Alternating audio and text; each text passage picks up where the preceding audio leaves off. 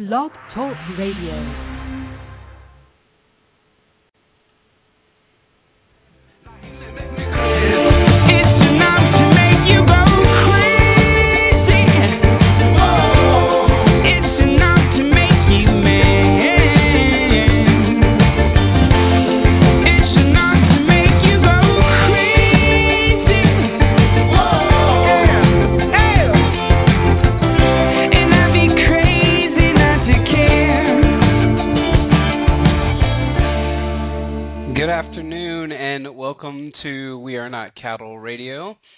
It is the sixth day of May, 2012, and I am your host, Jake Counts, coming to you live from Atlanta, Georgia. The um, over the last couple shows, I've been doing some broadcasts with uh, with TJ Smith. He's done a a great job of of helping me out and, and giving another perspective. Although um, we do share similar, you know, similar views on things it's just nice to have a, a another mind in the pot, if you will, to um, to really go through and, and break down what you can see in society today. So, unfortunately, TJ won't be joining us today. I will be anchoring this all by my lonesome, and then uh, we'll be taking next week off for Mother's Day, and then returning the following week with the uh, with the one hour broadcast on Sunday.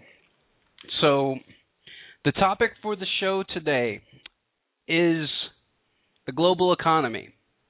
And I'm going to get into a lot of different aspects of the global economy as well as the um, the history of the debt money system. I've got a lot of uh, supporting audio clips from very respected, highly intelligent economists to really break down for you what you're seeing in this nation today and amongst the nations of the world where the majority of this debt that's being created is actually not owed by the governments themselves. They're derivatives debts, which are basically just bets that the big banks use in order for them to make bigger and bigger profits. And they will typically bet anywhere from the range of 10 to to 20 to 30 to 1 on um, on certain aspects of the economy. And when they lose their bets much like Jon Corzine where he made a 30 to 1 bet on the euro and they lose the bet then they have to find a way to repay it. So I'm going to get into all of that. I'm going to cover the news and then uh, launch into the topic for the show. So couple of articles that caught my eye. This first one was um, was posted yesterday, and this comes out of Reuters, and it says Egypt poses imposes curfew and deploys uh, army after the protest. So after the United States went in and overthrew their dictator, they then put the military in charge, and so what you're seeing now is they've got some elections coming up in the next couple of days. It's um, the 23rd and the 24th to elect, elect their new leader. So this time the United States isn't going to plug in their puppet and and go through the rigmarole that we did last time. Uh, we're actually going to let them have some free elections, which is which is pretty exciting. Uh, other than the fact that you have the big clash right now between the army and the protesters and the protesters understand what's going on. They're on the ground floor. They're not here in the United States and and don't get a slanted view of of what's going on in their country. They're actually living it. So, just to quote from the article, and you'll be able to read all of these. They will be posted on my site, um, www.wearenotcattle.net, after the broadcast, with um, hyperlinks, as always, to the articles I reference on the show. But back to the article, it says many of the protesters have called for the army to step aside uh, sooner than planned. Scenes of troops beating protesters with sticks in anti-army demonstrations in recent months have angered many Egyptians. Well, yeah, guess what? That's um this is all going to be coming here if we don't fix our financial scenario. Who expect the generals to wield their influence from behind the scenes and even after the formal handover. And it goes on to say, but many of Egyptians are equally frustrated at protesters accusing them of stirring up trouble in the streets and helping drive the economy to the brink of the balance of the payments crisis. And national foreign reserves have plunged. So what does this all mean? So in an instance like this where you have civil I don't want to call it civil unrest, but that's what it borders on. When you have something like this, you, you're going to have provocateurs that are put in there by either the the current system, which in this case would be the military for Egypt, and then you're also going to have the blowback from from the army being in charge and beating protesters and and things of that nature. So when it really gets down to it, uh, it's an interesting thing to watch because when you're watching it from 30,000 feet like we are here in the United States, you're going to see what actually does happen through a financial collapse that could be headed to the United States. It already is underway in Europe, and they're scrambling, trying to repair something that they'll never be able to pay back because the derivatives debt that the EU owes and each individual nation owes is just too much to bear. It's it's a product of the banking system and it's a product of the banking cartels, um, such as your J.P. Morgan Chase, you know, your other big banks, Wachovia, Wells Fargo, Bank of America, which is actually in the news today. People are protesting the Bank of America, and rightfully they should because the United States has been conquered by banks, and we'll get into that here in a minute. So, diving into a little bit more news. This article is um, was going to be linked on my site as well, and it talks about drones patrolling the Washington state border. And just an excerpt from the article, it says unmanned aircraft that can stay up in the air for 20 hours at a time, something that no other aircraft in the federal inventory can do, is um, are going to be controlling the border of Washington state and even flying into the U.S. This is along Washington state and Canada. And it goes on to say, in this matter of the force multiplier providing aerial surveillance to support border agents by investigating sensor activity in remote areas and distinguish between real and perceived threats, allowing boots on the ground force to better allocate their resources and efforts. This is what myself and a lot of other people have called for in the past. I don't want drones surveilling the people, if you will, but I want drones on the front lines of the border where they have the border wide open in certain areas. Now they do it on the Canadian border. The reason they can't do it on the Mexican border is that the US government is making too much money on the drug trafficking. So we have to we have to leave the Mexican border wide open whereas in these other borders we can we can deploy the the proper facilities and the proper capabilities in order to better control the border and there have been a couple of um, civil liberties unions coming out against this, which I can see their point as well. It's a large step to a closer surveillance society, and every move is monitored, tracked, traced, and recorded and scrutinized by the authorities. Guys, this is already going on now. I don't know why everybody's getting hyped up. This has been going on since the Patriot Act, and and you're starting to see a large segment of the population waking up to this and saying, "Wait a minute, I don't like being tracked, traced, surveilled. I don't like the government knowing where I'm going. That's not freedom. That's serfdom." So once again, you do have you do have the the proper elements in place, if you will. You do have the proper elements in place, but you also are really walking that tightrope of if you're letting these drones weave in and out of residential areas, stuff like that. Now you're running into you're running into some civil liberties violations, and and that's where I draw the line. If you keep them to the border, it's great. If you start bringing them in to surveil the people, like they've been doing with the blimps, and that that's really crossing the line. So moving on, the um, the next article is um, is titled "The EU Plot to Scrap Britain," and this was um, this is a very short article, but um, it really does power pack what what the what the ruling elite are trying to do and what they've been talking about doing for forever and a year and it just seems like now the population is waking up to it and also you have the mainstream media admitting that this is actually going on when it's something that's been discussed years and years and years over. When you hear world leaders talk about uh, the new world order or they talk about global government this is what they're talking about. And the article cites and it says senior Eurocrats are secretly plotting to create a superpower EU president to realize their dream of abolishing England. Now, what does this mean?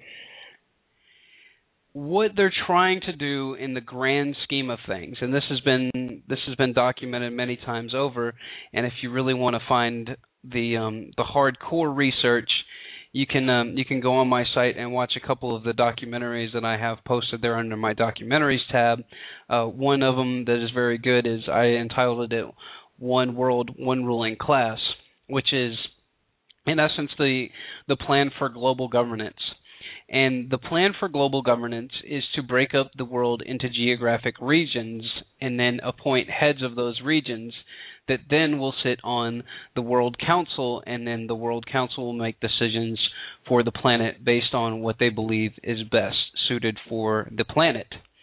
So Europe is trying this, and this is interesting because I'd like to see how the European population is going to push back against this because this is very tyrannical in the fact that they're going to instead of having the European Union, they're going to try to try to make it like the United States in the fact that they will deprive every individual nation of their sovereignty and pluck it away from them and give all the the power to this EU president. And then I'm assuming that what they're going to move forward with is talking about how they need to restructure the euro and they're going to have to go to a one world currency and that's why you're seeing all of our currencies plummet at the same time is because this has been a planned demolition for many many years and they're finally getting to the final stages where they've gotten the country under enough debt and the nations under enough debt where they can start manipulating the people that make the laws because the the banks are in control. So great article to read. It's very short, but um, really just really just give it the once over once I plug this stuff on my site. Uh, the next article I want to cover is uh, Texas passes an abstinent-based gateway sexual activity bill. Now, this bill that they just passed, and I'm going to read you a, uh, a quote from the article, and then I'm going to expand on it. It says the the state has passed a long mocked bill allowing parents to sue teachers and other parties for promoting or condoning gateway sexual activity by students. So, what do they consider gateway sexual activity by students? Well, hand holding, hugging, kissing, these are all quote unquote gateway sexual activities. And it says it is a controversial measure and is intended to curb teen pregnancy and is an offshoot of the state's growing abstinence based sexual education program. And supporters of the bill in Tennessee schools say that Tennessee has to do something. Once again, this is the parents not taking the responsibility for themselves to teach their kids about sex and about abstinence. It's on the state to do it. So, as you can see us transition more and more into a society that is not allowing the people to govern their children, it is allowing the government to set the regulations for the children and set the laws and and and teach the children these certain things. It's like the article that I read about the the children in Chicago that were going to school with brown bag lunches and they would get to school and they would have like a cheese sandwich, some cheese sticks, um some vegetables in there and the bureaucrats would come up and say, "Nope, that is that is not healthy. We need you to to eat the school food. We need you to eat the processed chicken nuggets." Which, if anybody has done any research on chicken nuggets, if it is deplorable how they're made, and um, if you eat chicken nuggets now and you want to find out how they're made, I'm pretty sure that you won't eat them anymore. So keep that in mind before you start doing your research. But once again, this is the bureaucracy lecturing from 30,000 feet what we need to do. And it's the, you know, it is the indoctr- indoctrination of the United States where the parents have no control and the state gets to control the kids. So you can't spank your kids in public, and I say this a lot. You can't spank your kids in public, but yet we can give your kid um, shock therapy because he won't take his coat off. And I played that clip for you guys last time, and if you want to check it out, you can look under the archives tab on my website and pull up the um, pull up the broadcast from last week. So moving on, this is an article by MSNBC by this is just so funny. I'll just read you the headline for the article, and it says Civilized people don't buy gold. That's correct. You don't buy gold if you're civilized and understand that gold has had about a 10 to 15% appreciation every year over the last 10 years and it has grown at a steady pace alongside the dollar which is depreciated, that is a discussion we don't need to have. You need to give your money to Berkshire Hathaway. You need to give your money to the big bankers and let them do it. And it goes on to say in the article that gold is a great thing to sew into your garments if you're a Jewish family in Vienna in 1939, the Berkshire Hathaway vice chairman said. But civilized people don't buy gold, they invest in productive business. That's right. You and you don't buy something that's a tangible asset in case your fiat currency, like what happened in in Egypt gets destroyed or what's happening over in Spain or what's happened in Ireland. You don't invest in a tangible asset that has intrinsic value. You need to invest in the Ponzi scheme. You need to invest in our system of controlling money because if we can control and manipulate the currency and we have your money in our little actuaries, then we control the legislation, they control everything. So once again, this is just a big push by you know the people like the Bernie Madoff types and and those guys that want you to buy into the the facade that that the economy is this creature and that they know how to control it and they know how to allocate your funds and that you are the dumb little civilians that don't really know how to invest your own money. Now, I personally have some silver. I don't have a ton, but once again, it is the it's the great contingency plan because if if your dollar gets destroyed or your currency gets destroyed, you're going to go to a, a barter system and and those are things that are easily bartered because they've always had intrinsic value. So moving on, we do have and this really does transition right into the topic for the show. And it is the one, the 86 million invisible unemployed, and this is a CNN Money article that came out a couple of days ago, and it actually has a nice little graph and a chart on it. And if you guys are listening um, via Blog Talk Radio, you'll see a couple of um, scrolling pictures that um, that I put on there instead of just my just my um my home picture, if you will, that um that really do depict a couple of different things that I'll get into later. But um I should put this invisible unemployed graph up there because it's it's absolutely astonishing. And the article says as a result the labor force is now the smallest it's been since 1980 and I think I saw something on Drudge on this just this morning as compared to the the broadened working age of the population. It says that we've been getting some job growth, but it hasn't been significant and hasn't been yet strong enough that you can start getting people to re-engage in the labor market. So, and that was by the former commissioner of the Bureau of Labor Statistics. So once again, they tote the line that there is the 9.3% unemployment or whatever fake numbers they want to come out with this week. But then again, it does discount these 86 million invisible unemployed. And it goes on in the article to say a person is counted as part of the labor force if they have had a job or have looked for a job in the last four weeks. And as of April, only 63.6% of Americans over the age of 16 fell into this category, according to the Department of Labor, and that is the lowest labor force participation rate since 1981. Now, that being said, let's talk about, and I'm going to set this up pretty well.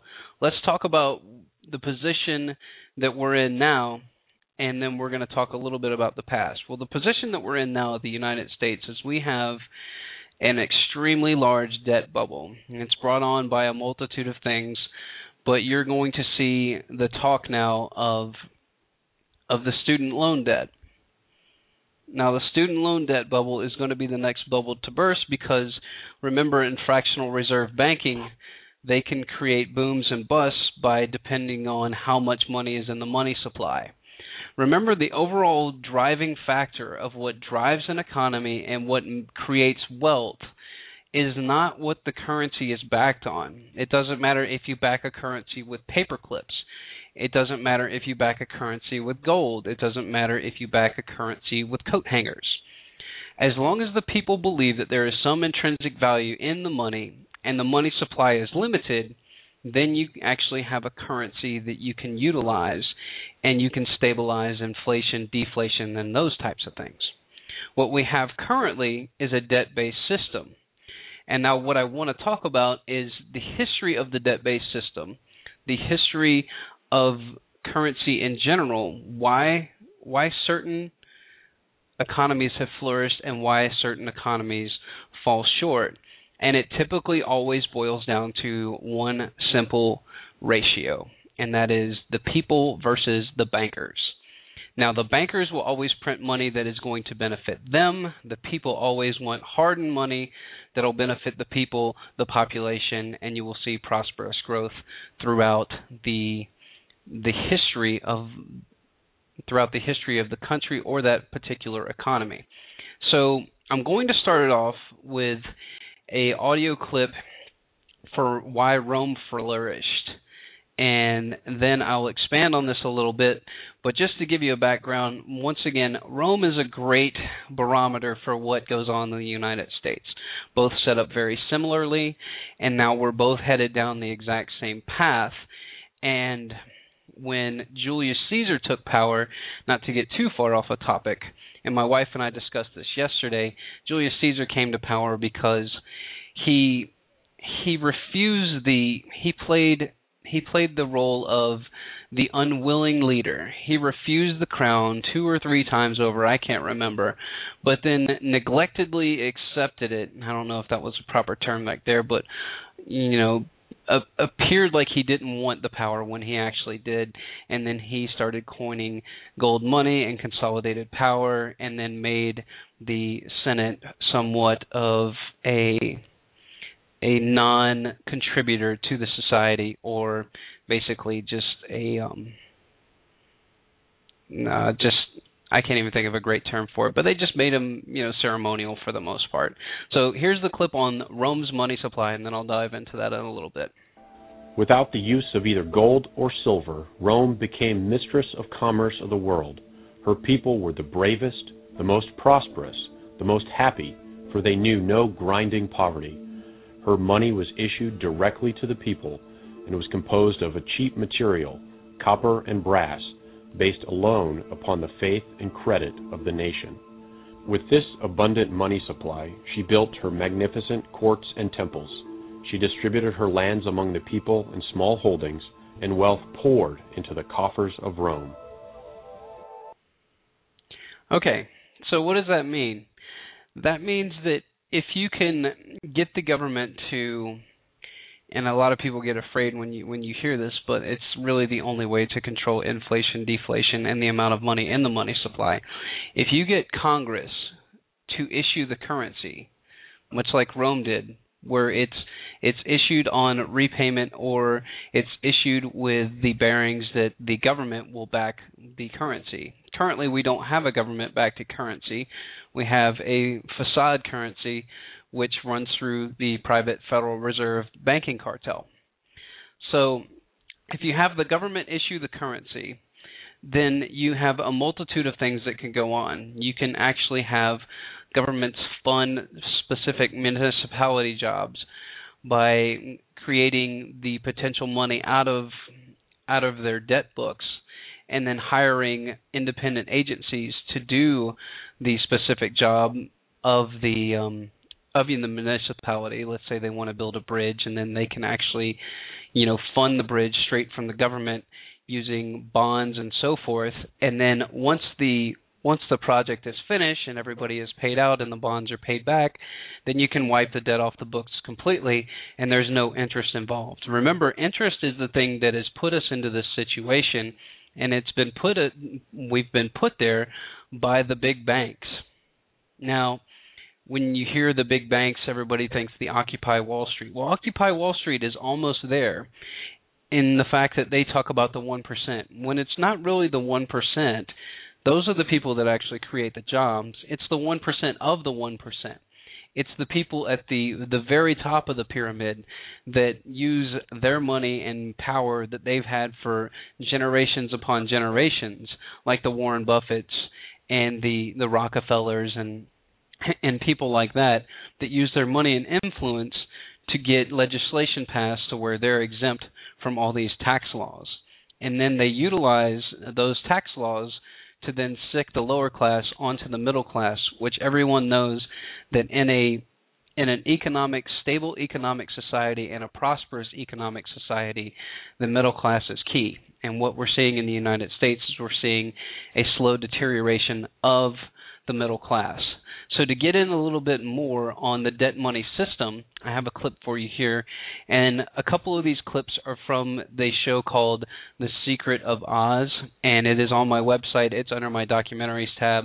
If you guys want a crash course on debt-based money, I highly recommend you watch it because uh, Bill Still does a great job encapsulating where we are today and how we got here. So here's a short clip on the debt money system to explain it a little bit further. So, what is the national debt?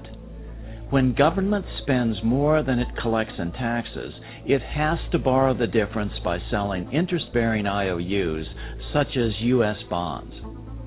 When a U.S. bank buys a $100 U.S. bond, it gets to loan out 10 times that amount. So, the bank not only gets back the $100 plus interest from the federal government, it gets to loan out another $1,000 it doesn't have and charge additional interest. Banks are allowed to create this extra money out of thin air. So, banks aren't making only 6% interest, for example, they are really making over 1,000% interest. That's why bank buildings are the biggest in every town on the planet.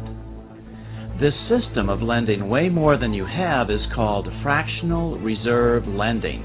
Almost all our money is created by banks, lending it to people, to companies, or to government. So he's exactly right when you have the big banks lending money to the people, the government, and the other entities like corporations and they get charged interest the the banks actually make those that money out of thin air. It actually becomes a a debt that you owe to the bank and they just put the money on their books as a debt. So um, i actually had some audio from that in a in a prior in a prior show and if you guys want to pull it up um i think it was back in may. But i'm going to charge forward just a little bit and talk about um, what you can see and what you need to know about fractional reserve banking. And one of the key components to fractional reserve banking and how they've kept the public at bay is they use um, they use financial tricks on the public. They will explain things that are that seem very simple, but in reality they are pretty complex. Now, one of the things that I wanted to talk about is um, the exponential function or an increased amount, a specifically increased amount over a duration. So, let's say that there is 3% interest over um, over 30 years. The majority of people, if I ask them to draw a line of what 3% interest would look like, they would typically, if you can um, envision in your mind's eye an XY axis, they would take the pen and draw about a 45 degree angle all the way across the play, all the way across the page. When in actuality, it looks more like a C jump. It looks more like something that starts out very slow at the bottom and then heads almost vertical after a certain amount of time, which is called the doubling time.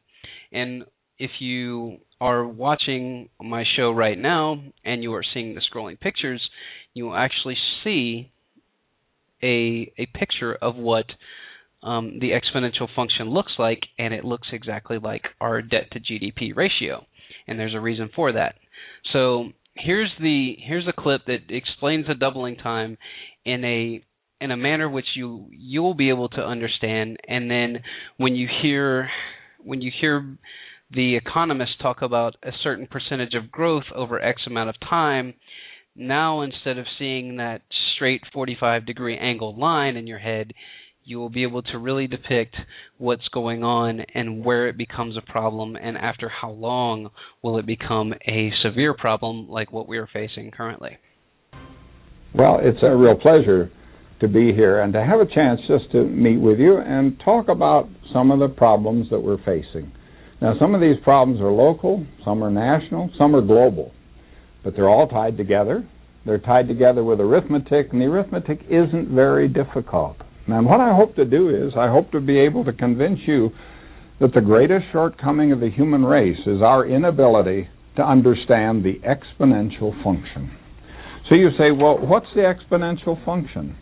This is a mathematical function that you would write down if you're going to describe the size of anything that was growing steadily. If you had something growing 5% per year, you'd write the exponential function to show how large that growing quantity was year after year. And so we're talking about a situation where the time that's required for the growing quantity to increase by a fixed fraction is a constant. 5% per year, the 5% is a fixed fraction, the per year is a fixed length of time. Now that's what we want to talk about, it's ordinary steady growth. Well, if it takes a fixed length of time to grow 5%, it follows it takes a longer fixed length of time to grow 100%. Now that longer time is called the doubling time. We need to know how you calculate the doubling time, and it's easy. You just take the number 70, divide it by the percent growth per unit time, and that gives you the doubling time. So our example of 5% per year, you divide the 5 into 70, you find that growing quantity will double in size every 14 years. Well, you might ask, where did the 70 come from? The answer is it's approximately 100 multiplied by the natural logarithm of 2. If you wanted the time to triple, you'd use the natural logarithm of 3. So it's all very logical. But you don't have to remember where it came from if you'll just remember 70. Now, I wish we could get every person to make this mental calculation every time we see a percent growth rate of anything in a news story. For example, if you saw a story that said things have been growing 7% per year for several recent years, you wouldn't bat an eyelash. But when you see a headline that says crime has doubled in a decade, you say, my heavens, what's happening? Well, what is happening? 7% growth per year. Divide the 7 into 70, the doubling time is 10 years. But notice, if you're going to write a headline, you never write crime growing 7% per year because most people wouldn't know what it really means. So hopefully that makes a lot of sense to to my listening audience. Um, when you hear Ben Bernanke talk about three percent inflation, or you hear him talk about five percent inflation, or what have you, it um it really does look like a ski jump instead of the straight line.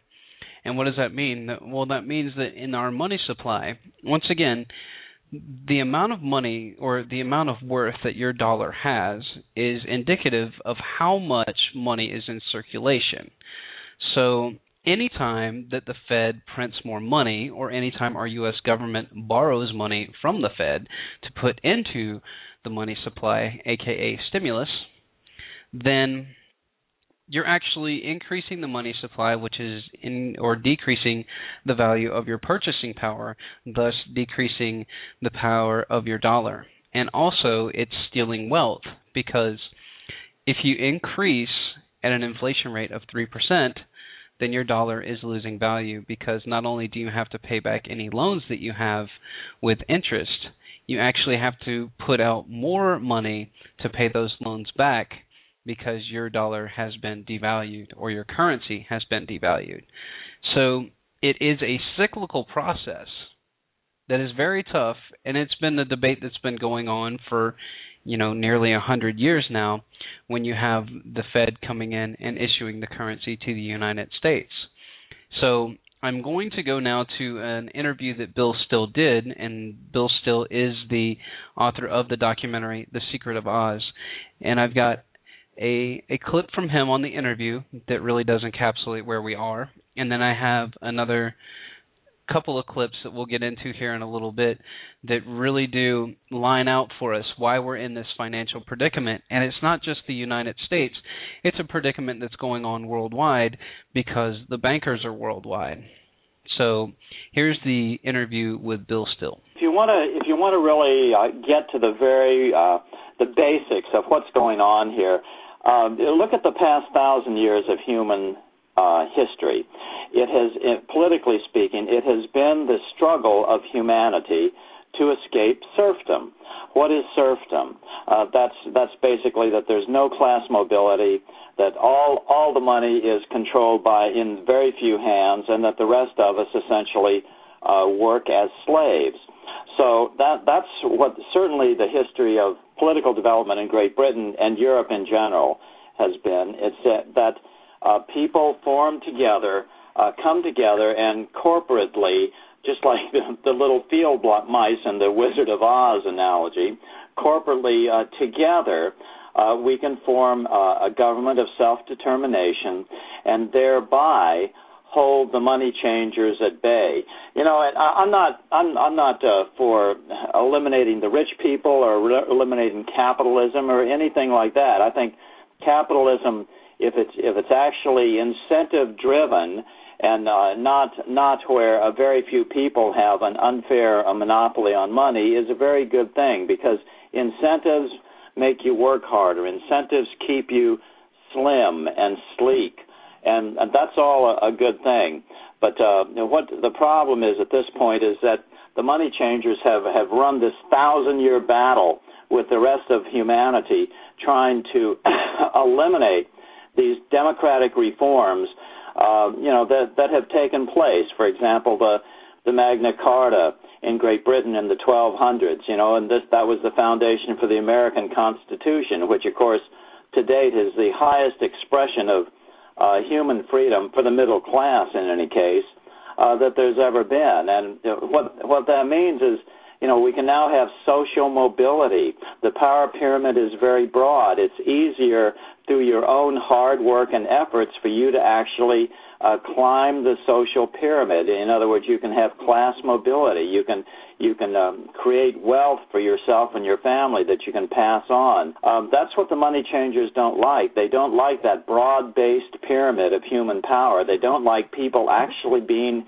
having uh, some semblance of control over their destinies, and that's what they're trying to eliminate uh, right now with this central bank scam and the debt money system that it rides upon, which is uh, choking the life out of uh, democratic nations worldwide. Yeah, and uh, maybe you can help us understand. So that's a um, that's an interview with Bill Still, and he um, he really does hit it right out of the park. And he talks about that this is a this is an issue that's been going on for for hundreds, if not thousands, of years, where you have a select few that controls once again the the supply of money in the system and if you can, much like Lord Rothschild said, if you can control a country's currency, you care not who makes its laws, because if you can control the amount of of goods and services that people can buy just by sheerly controlling the amount of money in circulation, you have all the power in the world for the most part and you can go to the government and you can demand certain things and you can even demand that the government gives your subsidiaries certain contracts. Much like when I had the uh, the clip from the gentleman that wrote Tales Confessions of an Economic Hitman where he talked about his job was to go to third world countries and position the lender, whether it was the the um, the World Bank or whomever, he would position the lender to the country and say, "We'll give you X amount of dollars to build roads, infrastructure, um, things of that nature," and then the country would sign off on this. Well, the trick was let's say that you give the country a half a half a billion dollar contract. You give them um, five hundred million dollars in in in a loan, and that um, they have to repay it at X amount of interest, and the caveats tied to it are either you pay us back or we're going to um, buy your natural resources up for pennies on the dollar if you default or we want you to vote with us on the next EU referendum or or something like that where there has to be some kind of of barter and trade between the two parties. So once the once the third world country signed on to that particular that particular loan, whatever it may be, instead of giving the 500 million dollars to the the companies that were in, in existence in the third world countries, then what they would do is they would bring in the American companies or the global companies and give the contracts to them. So in essence, they would create this money out of thin air. They would create the 500 million dollars and then tie on the third world countries' assets to it, or strong arm them into voting for some EU referendum. And then, once again, instead of the money going to the third world countries to help their infrastructure and to help their economy, it's given to the subsidiaries of the large banks that'll typically own all different facets of industry, whether it's whether it's coal, whether it's construction, whatever, and they just divvy out the contract to their specific subcontractors. So in essence, they loan the money out for for 500 million, collect interest on it, but then they just funnel the money back through their subsidiaries and make more money on top of that. So in essence, the money never really leaves them. They they have a, a loan out to a country with uh, with no liability to them because once again, their subsidiaries get all the contracts, so the money doesn't really go anywhere, and they just collect on the interest. And then when the country defaults or they don't agree to the terms, either the person is taken out or they just um, stage an overthrow of the government and have them removed from power. So this is what we're facing as as a um, as a nation currently, and as um, as society as a whole, as humanity. We are we're under control of the bankers, and this government that you have in the United States, although you have great people in the government, the the government overall is is going to be JP JP Morgan, you know, all of the big players, JP Morgan, Chase, you know, Bank of America, Wells Fargo, Wachovia, those are the guys that are really pulling the strings because they can they can fund the Congress people, they can give them donations, they hire lobbyists to make sure that they vote for certain make sure they vote for certain bills to pass. So you really are seeing corruption at at a at an extremely high level in in Washington D.C. And then if you really look at who's running these specific branches of the government. If you look at just do do yourself a favor if you don't believe the stuff that I'm telling you. Once again the reason that I got so passionate about this is because I tried to go prove all this stuff wrong and I ended up proving it the opposite. I actually proved it 100% right. Go look up the history of Goldman Sachs in the United States from the treasury secretary to to Ben Bernanke running the Fed, just look up the history of Goldman Sachs in the United States, and you will see mountains upon mountains of evidence that um, that the United States will will obviously just plug and chug people of um, of high rank from Goldman Sachs into the um, into the commanding into the commanding you know commanding posts of the um, of the U.S. government as far as the money goes. So here's another um, clip. Like I said, I'm going to bombard you with clips because these are the people that that really truly do understand this, and they're much more eloquent speakers than I am. So here's another clip about what's really killing the United States and the world economy, and it's something that I've hinted on, but I really want to expand on it. So here's what's really hurting us. Well, it's no secret to any American that we're living in very precarious times. Americans are being robbed blind, and they don't even know who's doing the robbing. I mean, we clearly are, you know, in a bus and we're heading for the edge of a cliff. And there still is probably time to change course. The only problem is the people driving the bus don't realize that there's a cliff there yet. If the problem that's uh, grinding the economy to a halt is too much debt, and if nobody in the government and either party is looking at solving the debt problem, then the answer is it's going to go uh, to into a depression as far as the eye can see. And so we're going to have a massive, massive uh, recession, or let's call it a depression, while the economy rebalances away from a service sector economy towards a good producing economy, away from a borrow and spend economy to a save and produce economy. That's what we need to do. We can't get from where we are to where we need to be without a severe depression. What can government do? The sad answer is under our current monetary system, nothing. It's not going to get any better until the root cause of the problem is understood and addressed. There isn't enough stimulus money in the entire world to get us out of this hole. Why?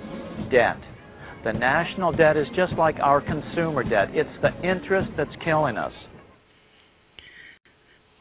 So once again, it's the interest that really puts us behind the eight ball.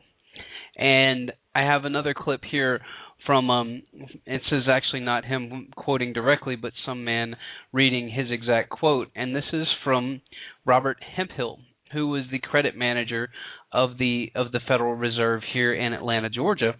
And this is what he said and this was way back. This was over 50 60 years ago when he when he brought this to light and this is something that we all need to think about.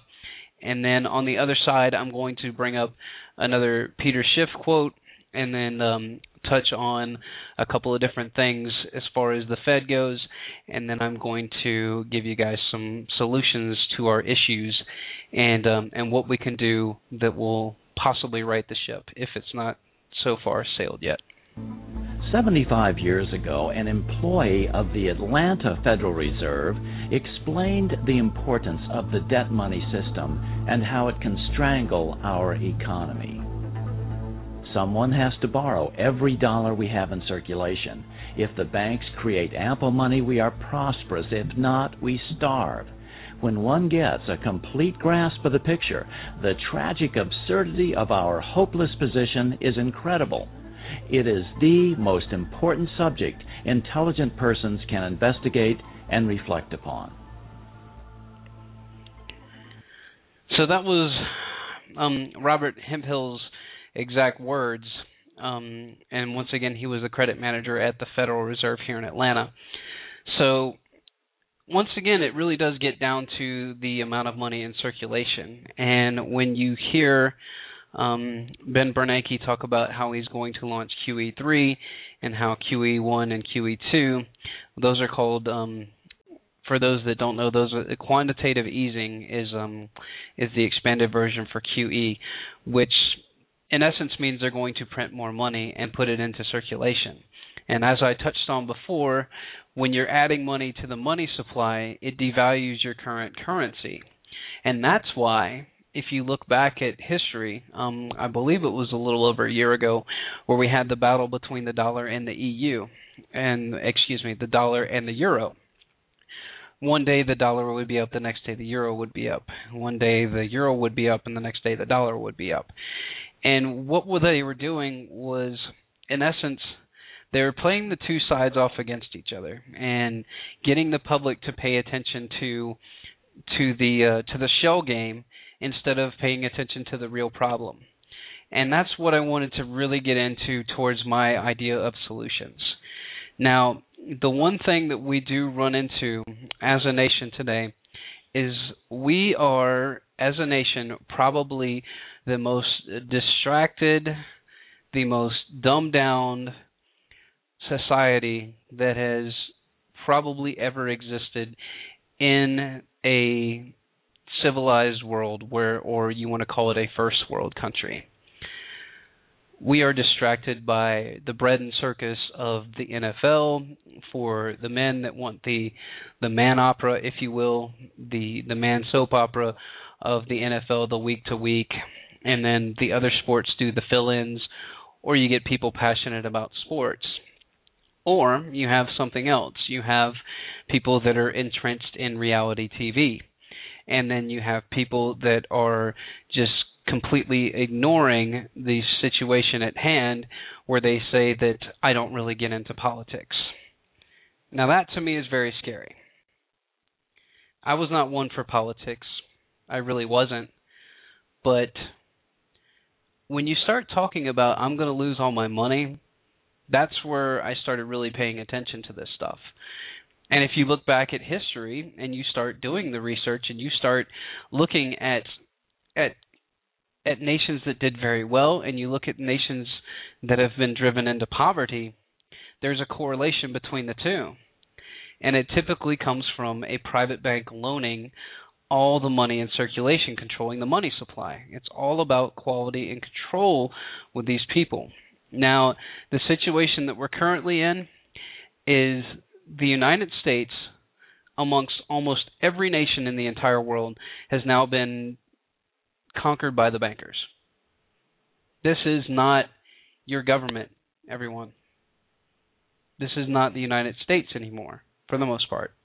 That's why you see all these abstract laws coming out and just ridiculous absurdity like the law like the article I read to you earlier about Tennessee you know doing doing their abstinence based you know sexual activity bill this is this is what you're running into is that you have the people at the top that are in control once again it's not the 1% it's the 1% of the 1% and what they've done is they've done a great job of distracting the public.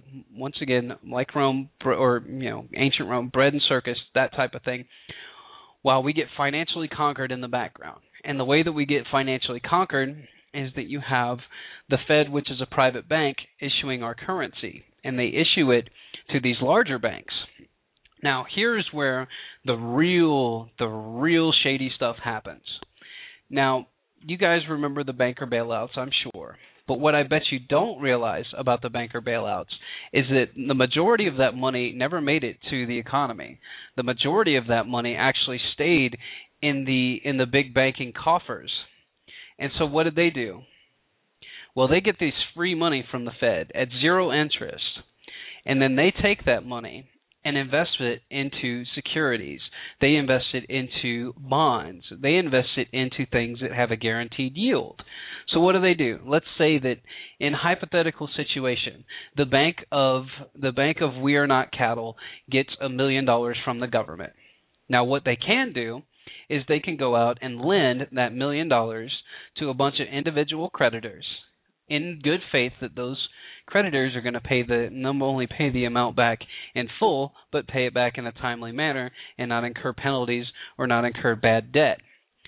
Now, instead of doing that, the We Are Not Cattle Bank has the option of investing in a in a specific type of investment that is a guaranteed yield. Let's say for the sake of argument it's 3%. And let's say for the sake of argument that the amount of money that I'm going to lend this out at, that million dollars, I'm going to lend it out at 5%. Now, obviously, I can make more money by lending out my million dollars at 5%, but it's not guaranteed. So, what the big banks did is they took those huge, huge bailouts that they got, and instead of issuing out the money to the people, they hoarded it. And they invested it in guaranteed residuals or guaranteed, you know, guaranteed increments like 3%. So, in essence what happened is anytime you hear the word bailout, remember when they say bailout, that does not mean that the government owes them money.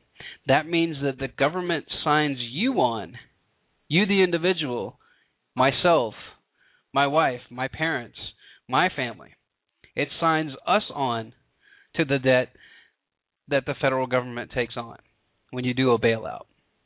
So in essence, the government goes to the Federal Reserve and they they request this amount of money. And then the Federal Reserve says, "Okay, we will lend you the money. Present us with collateral." And the collateral is the people. So we're stuck holding the tab. And then they give the money, which the Fed created out of thin air, and probably just a bunch of ones and zeros they give it to the government, or actually, they don't even have to go to the government if they don't want to. The government just says, okay, divvy it up between these institutions, and then they divvy it up, and now the American public are stuck holding the tab. Now, banker bailouts are something that is not new, but it's new to this. I would say it's new to to the people in my generation. You know, we did have bailouts before with Amtrak and and a couple of banks, you know, back in the day where the banks were once again too big to fail and they went out lending money that were questionable loans.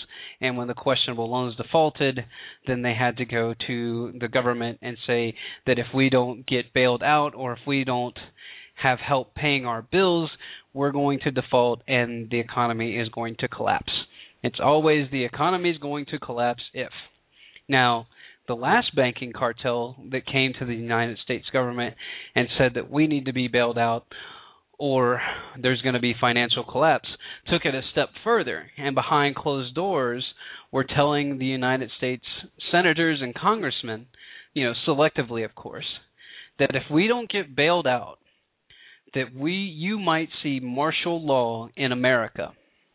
And actually, that's what I'll talk about on my next broadcast. And um, I believe TJ is going to be riding shotgun with me, um, not next week, but the week after. So we'll get into the martial law rollout in America, and and why you need to be concerned, and what you need to do in order to engage other people and get them to pay attention to what could come down the line. And we'll go across uh, throughout history and just recap some of the martial law rollouts um, throughout other regimes in history. Once again, this stuff is not going to come as a blitzkrieg, if you will. It's not going to come get in your face, you know, with guys in black uniforms pulling you out of your house and beating you. It's going to be a slow maturation. So I do want to get to this Peter Schiff quote. It's about a minute long, but it goes into what fractional reserve banking can do. And fractional reserve banking, once again, was created so that they can control inflation and deflation. Well, if they get things either, too out of whack or if they get too aggressive, then you create some major issues and you create what are called booms and busts. And Peter Schiff goes into that a little bit here in this quick clip. Why did we have a stock market bubble? You know, we had a stock market bubble because the Federal Reserve was too easy. They were too loose in the 1990s uh, money interest rates were too low. We created too much money, and that fed the the investments in the stock market. And we we had a lot of malinvestments, right? We had companies were created that never should have existed. They were created not because they could generate a profit, but because they could go public. Because investors wanted these stocks. It didn't matter that they could make money. So what did they do? They took land, labor, and capital. They took all the factors of production, and they combined them in ways that actually destroyed value. But it didn't matter because these companies got financing. The Fed made the financing cheap. So they were able to flourish. They were able to flourish despite the fact that they were losing money. You know, the old the saying used to be used to be they lose money on every sale, but they make it up on volume. I absolutely love that Peter Schiff um, clip because it really does it really does speaks to the heart of what the what the real issue is, and it's if the Fed starts lending money at zero interest and then the banks get the money, once again the banks aren't going to lend it to the people, and he goes on to talk about how companies used to go into business in order to go public in a big IPO, and then they would come out in this big IPO and get and sell their stock for you know something stupid. And this is back in the dot com days. Sell their stock for like you know thirty bucks a share, but they have no assets, no intrinsic value, no nothing they're bringing to the table other than the fact that they could sell basically fake stuff. You could sell air, and people would buy it because they thought it would appreciate and it's just really taking advantage of the people that don't understand what really can drive economies and what really can be the detriment of society. So here is a clip, and this should almost wrap it up. Here is a clip from my favorite man, Mr. Greenspan, talking about the Fed and the private bank and how nobody can tell the Fed what the Fed can do. Nobody puts baby in a corner, evidently what should be the proper relationship between a chairman of the Fed and a president of the United States? Well, first of all, the Federal Reserve is an independent agency, and that means basically that uh, there is no other agency of government which can overrule actions that we take. So long as that is in place and there is no evidence that the administration or the Congress or anybody else is uh, requesting that we do things other than what we think is the appropriate thing, then what the relationships are uh, don't frankly matter. And uh, I've had uh, very good relationships with the president. So there it is, everyone. That is your loving Federal Reserve telling you once again that the big banks they don't they're not responsible for you and I. They're responsible for their profits. So, once again, taking the week off next week, be sure to join us the week after. And also, if you're listening on Blog Talk Radio, Be sure to follow me so you can get recent show updates and know if we do have schedule changes. Once again, get a friend, get informed, and get involved, everyone.